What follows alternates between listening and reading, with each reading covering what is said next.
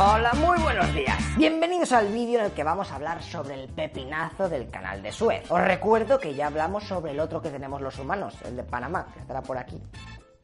Nunca doy la esquina. Aquí, vamos, aquí está la esquina, vamos. Así que si quieres luego te lo ves. Seguro que muchos de vosotros me sabéis localizar en el mapa el canal de Suez, ¿no? A ver, listos, ¿dónde está? Eh, te dejo unos segundos. Madre mía, qué emoción, Suez, ¿dónde está. Eh, me voy a poner por aquí donde hay mar. Tiene que haber mar, porque si no. Bueno, pues como no tengo ninguna manera de saber qué narices estás diciendo o señalando, voy a intuir que eres súper inteligente y has respondido que está aquí. Bien, sois unos cracks. Ahora vamos a empezar el vídeo de verdad, que estas intros me matan. Vamos ahí a aprender cosas guapens para luego fardar con los colegas de que somos súper inteligentes.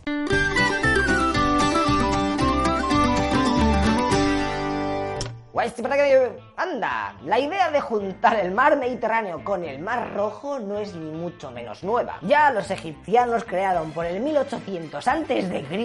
el famoso canal de los faraones, una especie de canal que conectaba parte del Nilo con los lagos de por allí, para de esta manera unir todo aquello y que se pudiera navegar de un mar a otro. Madre mía, aquello era un pateo, pero oye, mejor que nada, o incluso andar, ya es. Los siglos pasaron y los persas y árabes siguieron hasta que al final se chapó por motivos militares en el 770. Además de que mantener aquello era un jaleo y el Mar Rojo había menguado, haciendo que con los años se tuviera que ir ampliando poco a poco.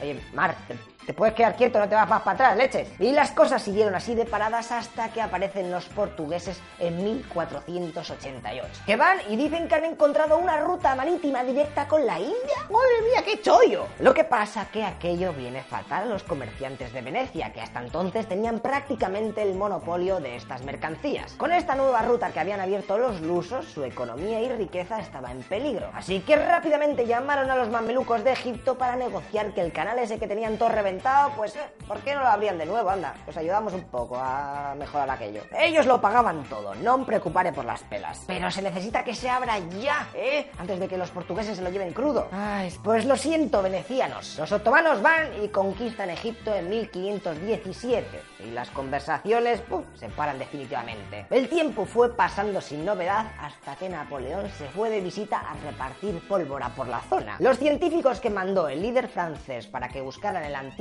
canal con él. Aquí podéis ver el mapa que hicieron los gabachos. Bonaparte entonces decidió que estaría guay conectar ambos mares directamente, así que se preparó un estudio para la obra que iba a ser tochísima, pero al final se desestimó, ya que creían que el Mar Rojo era unos 10 metros más alto que el Mediterráneo. Y o se ponían exclusas o aquello podía ser un desastre mundial, hay todo el agua que inunda al otro, ¿qué pasa aquí? Pero lo que no sabían es que la habían liado midiendo y no existía tal desnivel. Así que una vez que con los años la gente se dio cuenta de que no iba a pasar nada si los juntaban, en 1859 otro francés consigue montar el plan y recabar los dineros necesarios. Chavales, acaba de empezar la construcción de esta obra de ingeniería. La excavación y construcción duró 10 añazos, ya que aquello estaba petado de gente currando, muchos de ellos, por cierto, mano de obra forzada de egipcios, de los cuales la mayoría moriría fruto de la cólera y de otras epidemias. Pero no solo habría este problema con los trabajadores, los ingleses también daron un poco por saco. Sabían que si se construía el canal, su poderío naval y el comercio con la India, pues como que no valdría mucho, porque la gente podría comerciar con Asia todo fácil por ahí. Así que desde el principio se opusieron y dijeron que lo mejor sería construir un tren desde Alejandría hasta Suez y arreglado. De verdad, tíos, que no es necesario construir el canal de Suez. Hacemos el tren que te digo yo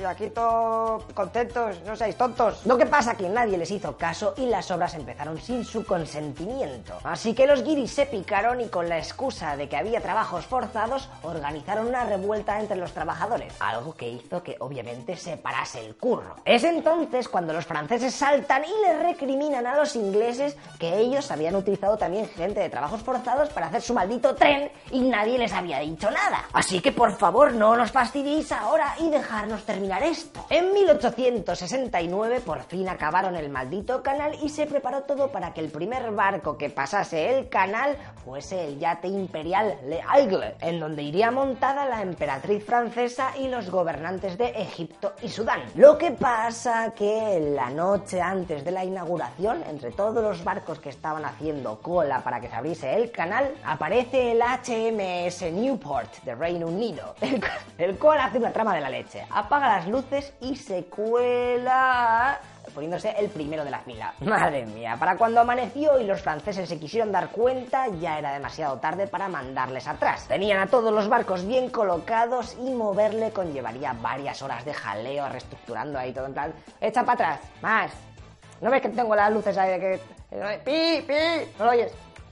Así que se dejó a los ingleses que fueran los primeros en cruzar. Ay, es que mira que son, ¿eh? Todo el rato dando el coñazo para que no se haga la obra y luego te hacen toda la trama sucia para ser ellos los primeros en pasar. Y eso que no han puesto nada de dinero para la construcción. Ay, ay, ay, en fin. Oficialmente se dice que el yate francés fue el primero en inaugurar el canal. Así que si os preguntan a vosotros, decís que los gabachos fueron los pioneros, ¿vale? Ah, y no os lo he dicho, pero la obra se ha pagado gracias a accionistas de varios países, sobre todo franceses y del gobierno de Egipto. Así que el canal estaba gobernado prácticamente por ellos. Lo que pasa que en 1875 Egipto entra en una crisis de la leche y se ve obligado a vender sus participaciones. Y a que no sabes quién se las compra. Así que lo sabes, ¿eh? Pues exacto, los ingleses aparecen allí y ponen 89 millones de libras actuales sobre la mesa para agenciarse con un buen trozo del pastel de Suez. Además, Egipto pide ayuda a los ingleses años después, fruto de una revueltas que no consiguieron sofocar y con la tontería los británicos ocupan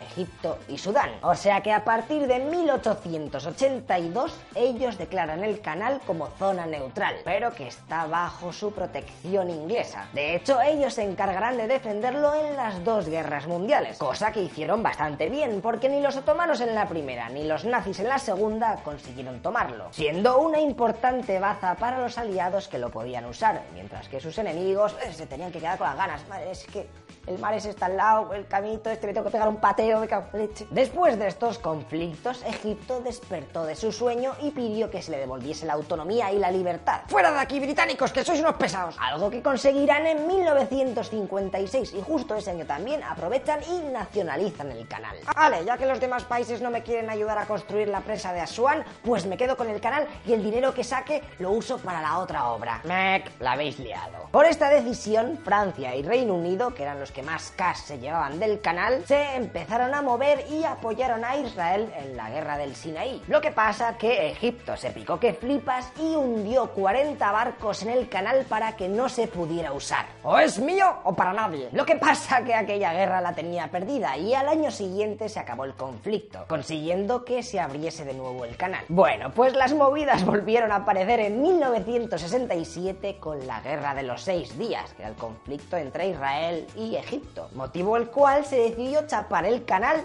de un día para otro. Lo que pasa que, tíos, había barcos en ese momento dentro. 15 para ser más exactos. Que claro, ahora se encontraban en una situación de mierda. Les habían cerrado las dos salidas y estaban ahí en medio. A estas naves que se quedaron en tierra de nadie se las llamó la flota amarilla. Y las nacionalidades de los barcos eran muy variadas. Había alemanes, suecos, franceses, Reino Unido, Polonia, Estados Unidos, Bulgaria, Checoslovaquia, Checoslovaquia, tío. Pero nada, ni por todas las presiones del mundo se conseguía que Israel o Egipto abriesen de nuevo el canal. Fíjate que el tráfico se volvió a abrir finalmente en 1975. Ocho años de tu life atrapado en un canal. Eso lo cuentas por ahí y no te creen. Y nada, decirte que en 2014 se ordenó agrandar el canal para que pudieran pasar más barcos por día. Y en 2016, tras haberse gastado 8.000 millones, se consiguió terminar aquella obra. Por lo que a día de hoy se tardan unas 12 horas en pasar por el canal y la capacidad capacidad es de unos 97 barcos al día. Así que ya sabéis, si algún día tenéis un barco y os apetece atajar, pues tenéis el truco de Suez ahí al lado. Eso sí, los precios a lo mejor se te van un poco de las manos. Date cuenta que algunos barcos llegan a pagar 400 mil dólares por ticket. Todo depende de su tamaño y carga. Pero vamos, que barato no te va a salir. Así que ahora que ya hemos terminado de ver las curiosidades de los dos canales más importantes del mundo, os voy a comentar de qué va a ir la próxima historieta de la leche. Porque puede que en un futuro se oiga hablar mucho de ella. ¿Os suena esta bandera? ¿Qué es eso? ¿El logo de un escape room o algo así? Sí, no, bueno, no te voy a dar pistas. En unos días lo vemos, ¿vale? No te olvides de suscribirte, de seguirnos en nuestro Patreon, ¿eh? Y así ves todo el... Ya puedes ver el vídeo que te estoy diciendo ahora. O sea que te vas ahí y lo ves. Y si no te ha gustado las curiosidades que te he dicho hoy, pues le das al dislike, ¿eh? Que eres libre. Yo... Free. This channel is different, my friend. Tú eliges. Venga, tíos, nos vemos en unos días. Hasta luego, loco pizza.